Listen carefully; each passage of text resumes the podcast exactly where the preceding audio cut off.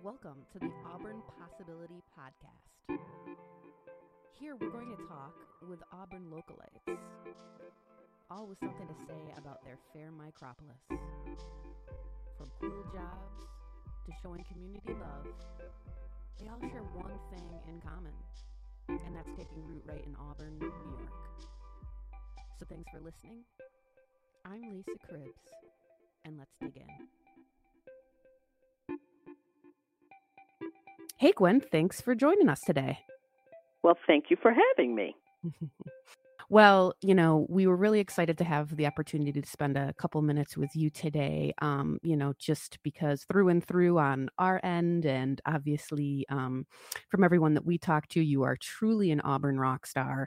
So I'm not even sure exactly where to dig in, but I thought that maybe we could start with maybe you telling us um, just like your a brief your, like your story you know what brought you back to auburn or what mm-hmm. keeps you there Great. Well, I actually am not born and bred here in Auburn. I was recruited to move to Auburn in around 1980, and I was recruited to come here by a local not for profit, the Cayuga Seneca Community Action Agency. And my first assignment here, I was the director of human, uh, coordinator of human services programs for the agency. And my first big assignment was to formalize um, a domestic violence program that the agency had been running as a safe house system with volunteers. And they'd received a grant and hired my little 20 something year old self to move to Auburn to take on that big responsibility. And then I met and married my husband here. I have two adult children and two grandchildren. And then I started owning businesses in Auburn around 1990. And the combination of those things have kept me in the community. Amazing. That's that's really cool that um you were first brought here by uh sounds like an amazing nonprofit doing really mm-hmm. important mm-hmm. things. Um yes. where where were you uh uh where did you come from? Yeah, I actually am an army brat. mm. So I I was born in Germany and I've lived in every section of the United States except for Hawaii, New England, and Alaska. And my father's last tour of duty was he was stationed um, right after he came home from Vietnam to be the director of logistics at what was then known as Camp Drum. And mm-hmm. then my father's job was to turn it to transit, help transition it into Fort Drum, which is a very major military base in the United States now. Wow. And that's wow. where I grew up. So I grew up on the military base, and then when my father retired from the military, we moved to a little village just outside of Fort Drum called mm-hmm. Black River, and that's home for me. Mm-hmm. So I had graduated from SUNY Potsdam, had lived in D.C. for a while, was home, um, worked in that area for a while for a Planned Parenthood, and the woman who was the executive director there actually left that organization to come to work for the Cayuga Seneca Community Action Agency, and then when they were looking to fill this position, she wow. had them call me. So yeah, it's a full that's, circle moment. That's a great, uh, incredible story. I love that. And so, uh, Fort Drum, you must be very familiar with uh, the Route 81 and uh, certainly mm-hmm. the the wonderful winters that extend Absolutely. up there. Many a times, my aunts and uncles who are Southerners would call and say, "Are you all right? Because where you live is the coldest place in America." Right? Mm, mm. You're like, "Yeah." For a bunch of, well, my mother and father are both Southerners. We just kept shaking our heads, like, "Why do you still live here?" But yeah, my dad passed away, but my mom still lives there.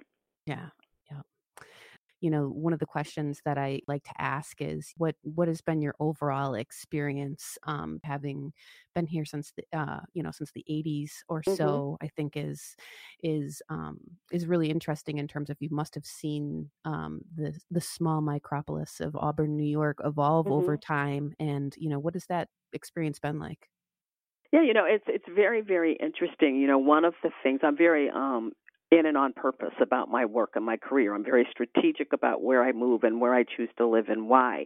And a couple of things have been really interesting to me. You know, I've never as a young person only lived in one place maybe 2 or 3 years at a time. So for me to live in a community and marry someone whose DNA is literally in the dirt of this community, right? Goes mm-hmm. extends back to close to its founding.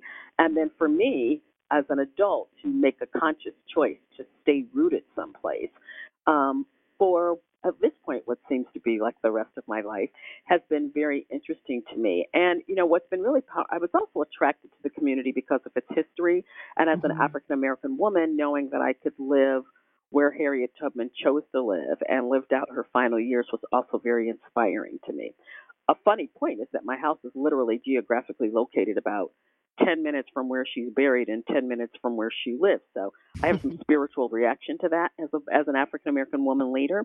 Uh, but it's been really exciting for me to watch Auburn go from a small city, you know, transitioning from a city that's been driven by an economy that was grounded in big manufacturing companies to watch those companies close, watch the community struggle to get its footing, and then to watch where it is today, which is this, mm-hmm. to me, really cool increasingly hip place to live with art and music and theater, and watching the economic community, the development work, focus somehow on sustaining those hallmark companies that are choosing to stay here while becoming responsive to the changing needs of these new generation entrepreneurs. It's very exciting for me to watch That's, that happen. That's really cool. Absolutely. And it really seems like, you know, um, there is a momentum built in right now that you can't just you know that doesn't seem to exist just anywhere and i think that mm-hmm. that really is is something extra special as, that is happening with auburn despite that there's always going to be some people you know that are not into change or you know mm-hmm. any type of forward thinking necessarily but the majority certainly seems excited and just is really rooting for you know um, auburn to continue to be um, forward facing and just have an incredible future ahead. So, yeah, exciting. I have an observation about that too. I think it's incredibly exciting, and I think it's a combination of um, many people who did not grow up here moving here and seeing opportunity and mm-hmm. creating the breweries, a number of other kinds of businesses here, the arts businesses, businesses like mine, um, some younger entrepreneurs who are, you know, starting their underground hip hop businesses here and building out studios. I think there's that kind of energy in the community. Also, I see young people who have spent their entire lives here choosing to, to who have moved away, choosing to come back and raise their families here and becoming entrepreneurs. And then I'm watching, you know, chronologically, my generation, baby boomers, kind of wrap their heads all around this and they may not understand it all, but they know that they want their children and grandchildren to thrive. So they're doing their best to understand, you know, what's happening and why the community has some shifts demographically as well in terms of economic strategy. And I think the combination of all those things is that energy. So Auburn feels like an airplane just before it takes off to me. Mm. Oh, you know like that, that, interesting tension you sit in. Yeah, that's absolutely. that's what it feels like living and work and having a business here. I love that. Um, and I, I just wanted to to rewind a tiny bit to what you were saying mm-hmm. about live, living in between, um, you know, uh, Harriet Tubman's uh, where she spent her days, and then mm-hmm. obviously mm-hmm. or by the cemetery. And I, you know, obviously it's you know being Black History Month, I was mm-hmm. um, I noticed that you were doing that. Uh, diversity and leadership work session for the New York State Business Council. Has that mm-hmm. um do opportunities like that come, you know, come across in terms of just like your um career and professionalism and areas of focus when it comes to leadership? Yeah, well, my company, Gwen Inc., is based here in Auburn, and most of our business is concentrated in New York State, and we work nationally. So, mm-hmm. what's been really interesting about that is that, um, you know, because we're all working virtually, I can do my work anywhere, right? Mm-hmm. And the mm-hmm. other thing is that my company is a private sector leadership development corporation. So we specialize in, um, you know, helping leaders develop the competencies of confidence, competence, courage, and calm as part of their leadership tool chest to drive their business outcomes. And in that context, the specialty set of services we have is we help companies and organizations develop diversity, equity, and inclusion strategies. And then we do specific targeted executive coaching for emerging minority and women leaders. And so mm-hmm. I would say, given just sort of the, the energy in the country right now, and I think people becoming increasingly aware about issues of diversity, as well as people paying attention to the trend data that says that 85% of new entrants entering the workforce over the next five to 10 years will be female, millennial, and people of color. Many of our clients now are calling us to help them be strategic and thoughtful about mm-hmm. what strategies do they need to put in place in their companies to consistently demonstrate commitment to diversity, equity, and inclusion as a resource to help drive their business outcomes. So we are incredibly busy right now. And oh, our oh, clients across industry. So they're people in education, they're private sector companies, they're not for profits, they're individual leaders who are breaking the glass ceilings in their company, being the first and only minority or woman. So we're very, very busy as a result of that. And I don't think it's an accident that I have a company that's based here where Harriet Tubman, you know, lived mm-hmm. and you know, in her later years and that this is that I have a company that's A focused on leadership and B that we have this specialty. I feel mm-hmm. historically obligated to do that work. That's awesome, Gwen. And um, just just to have a bit of background information on that, how long has um, Gwen Inc. been been in business? Mm-hmm. Well, I've been all I've been an entrepreneur since 1990. So mm-hmm. Gwen Inc. is the third business that I've owned. Um, I started my first business with uh, former Mayor Melina Carnicelli, and it was Treble Associates, a full service marketing and project management firm. Mm-hmm. And then I had a private consulting practice um, that was Gwen Webber McLeod Inspiring People to New Levels of Leadership, where I really started to focus my energy on making emerging and established leaders my only clients. And then I incorporated Gwen Inc. in 2008, and I decided when I did it, it was going to be my legacy building business. So it's the business I decided that I would do the work that I believe I was called to do.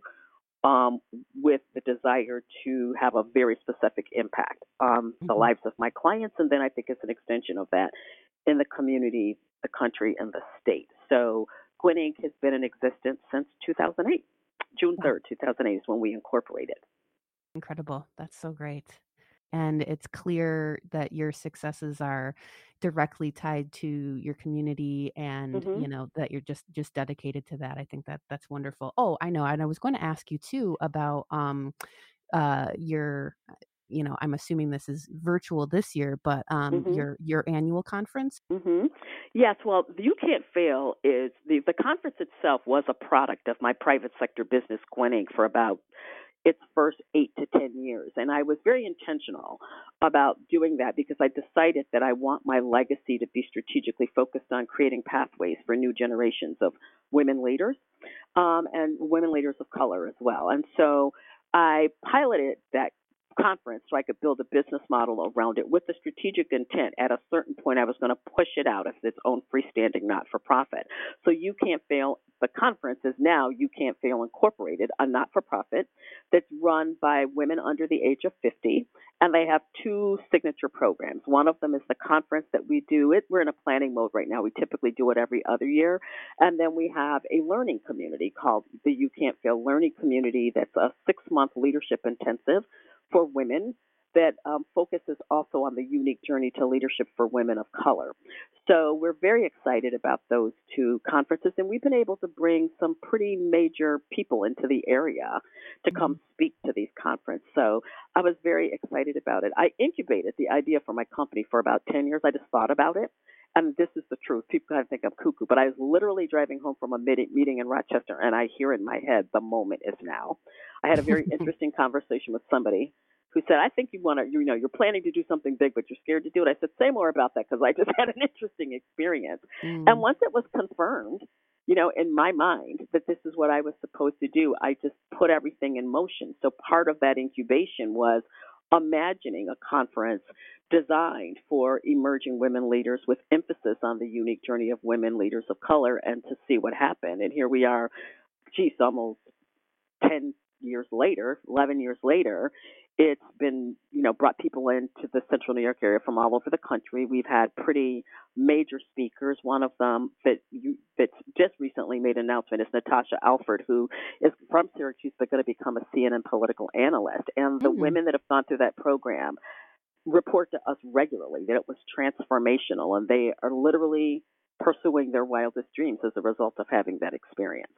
So I'm very honored to have been the birth mother to that great idea and to have passed it on to a bunch of my mentees, young women that are just I said, this is yours, and I'm, you know, be your founder and raise money, but I want you to create an organization that helps you get recruited, hired, promoted, and positioned for leadership in across your industry. So I'm very excited about that.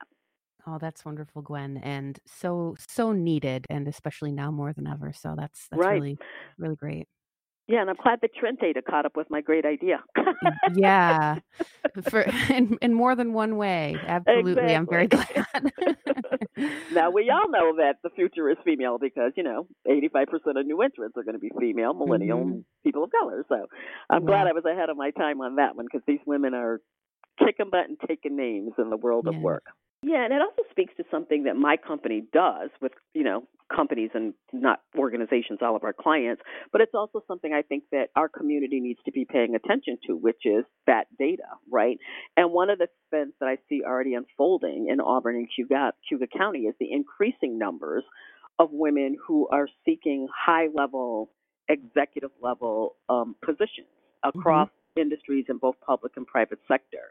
So, you know, I'm excited that as we do our economic development work that we have people here that are are aware or want to be aware of that because as we're building an economic development strategy, we need to be mindful that some of the people who will be CEOs are outside of the traditional CEO. I'm one of a Mhm. few women CEOs that I know of um, in Cayuga County, and I may be the only black one, black person, Right. right, African American person. But I think Mhm. that's another um, interesting thing for people in economic development to keep in mind. Our community is large enough to hold increasing numbers of women CEOs, and if they're not, we're pulling up chairs at tables anyway, and make and and forcing that to happen by Mhm. our mere presence is a revolution in some ways. So Yeah. but it's exciting, and that's the kind of tension that I'm talking about, right? That's the kind of stuff that has Auburn a feeling like a, a plane just before takeoff to me because we're grappling, you know, we're rumbling with all of those ideas and, and issues as part of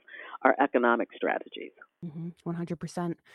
So I just wanted to ask you, um, how did you know your you know your mission? It sounds like has always been to support others and you know Mhm. um, provide services that have an element of outreach. How did Auburn support you and and, Mhm. your priorities? You know, it's been a really interesting journey for me because again, you know, I I am what I would call in my company an unexpected leader, right? A lot of the times I was the first and only and different, you know, and you know, helping people normalize me as a leader has been a very interesting experience. You know, the that that comes along with struggling to gain and sustain credibility and then of course I decided that I was going to do all my legacy building here. And I hmm think that, you know, when you're the person that breaks for me, a cement ceiling in that way, you have to yourself learn to do those things um, and adjust yourself, your way of being, to help people like take you seriously. And hmm I found that what really helped me do that was this really powerful and mighty small group of people who got me, right? They understood me and hmm mentored me along the way. And so having successful um, business people here in Auburn who understood me, um, you know, I say this great list of women in MWGUs, men who get us, right? Really put their hands on my back and help me navigate some of those dynamics. And I, you know, I'll be honest. You know, early on, I think when I first even started our first business, there weren't really that we knew of women starting businesses of the type that we could. So we had to navigate, you know, the financial community and getting banks to take us seriously. And then we actually started groups for women who are owning businesses so that we could create a network for ourselves and gain entree to major seats like at the chamber table. So I think that it was um I, I don't want. I think there's just a lot of interesting tension at the beginning of me becoming a business owner in the community, but mostly because I was an, what I call an unexpected leader, someone that people didn't necessarily see coming. hmm And, you know, since then, though, I think I've established really, really powerful relationships. You know, I was able to access a small business assistance program loan. My first bank was here in Auburn. Once I found people that could see the vision, my lawyers are here, my CPAs, and my entire company is driven by women hmm my internally and externally, right? And so I have been able to be this successful because I have this powerful inner circle of people that not only provide me the emotional support that it takes to be a successful entrepreneur, but also make uh, their job is to keep me courageous and not let me do anything crazy. No, it's incredible. That's their job, and so all those people help me do that. And yeah. and Auburn's been very, very um, successful to me because from the time I moved here, I've been breaking the glass ceiling or breaking what I call the cement ceiling in my life. Mm-hmm. And that's not always easy, right? No. For people to to understand or deal with. I was also very young. Is the other thing I should probably tell you. I was probably about 22 or 23 when I was given that big assignment to administer the grant that formalized the domestic violence program. Mm-hmm. I was about 25 or so when I was the executive director of the Booker T. Washington Community Center in Auburn. And then when I was 28, I was the third executive director of the National Women's Hall of Fame. So, you know, that was really very much so in its infancy. So I am the kind of leader back then that this trend data is saying is heading in our direction now. Mm, mm-hmm. And so I think that the community found its way to see me, and I found my way to see the community. I've always been able to get everything I needed pretty much locally to have this company that I literally sit in Auburn, New York, and do business around the country. And it's awesome. all because of services and support that I have here in Auburn. That's wonderful, and I think um, I don't want to take up too much more of your time, but I think that's mm-hmm. a great a great segue um, for my you know my final question, um, mm-hmm. and that's basically you know what would you say to someone that's thinking about uh, you know a, startup or already has an existing small business and is looking to relocate or mm-hmm. you know mm-hmm. even just a remote worker um, that has their eye on auburn you know what would you say mm-hmm. to them about contemplating a move here you know, I would really encourage them to seriously consider moving here. I think we are in such a beautiful place geographically. You know, I've lived here now almost 35 years, and it literally takes my breath away when I see the full range of beauty that's within 50 miles of me. Mm-hmm. The other thing is that I think this is a great time to move to Auburn because it's very dynamic. The business atmosphere is very dynamic, and I think with all of the organizations like CEDA and ADA, the you know the other IDAs, the city planning office, and the county,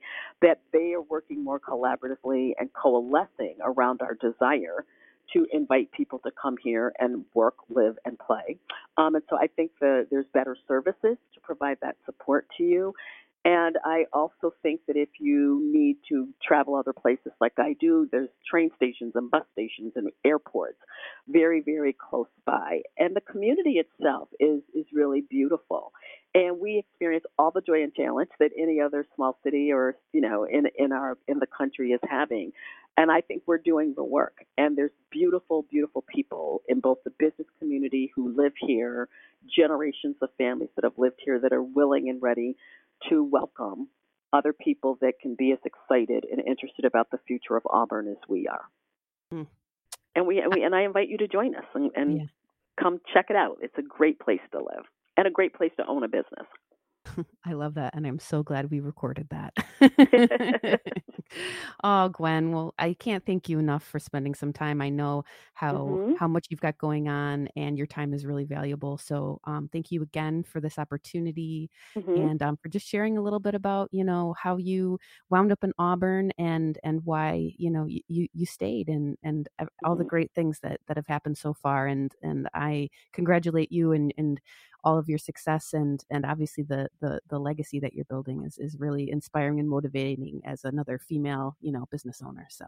Well thank you so much. I'm really honored that you know, that i was invited to be part of this project. And don't feel like um, this was you were imposing on my time at all. Um, being part of this process and being being a business owner who's excited about opening doors and pathways for other emerging and aspiring entrepreneurs in the same way that I feel historically obligated to do the diversity, equity, inclusion work I do, I, as an entrepreneur, I feel historically obligated to continue Auburn's great tradition mm. of business. And so it's my greatest honor to be part of this, and I'm committed to the success. Oh, wonderful. Thank you so much, Gwen. You're such a you joy. You're welcome. I appreciate it. well, we'll Thank look forward so to much. talking to you again soon. Thank you again. Great. Take care. Bye bye. Take care. Bye bye.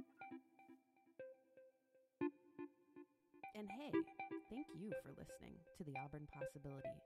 Be sure to check out our other episodes.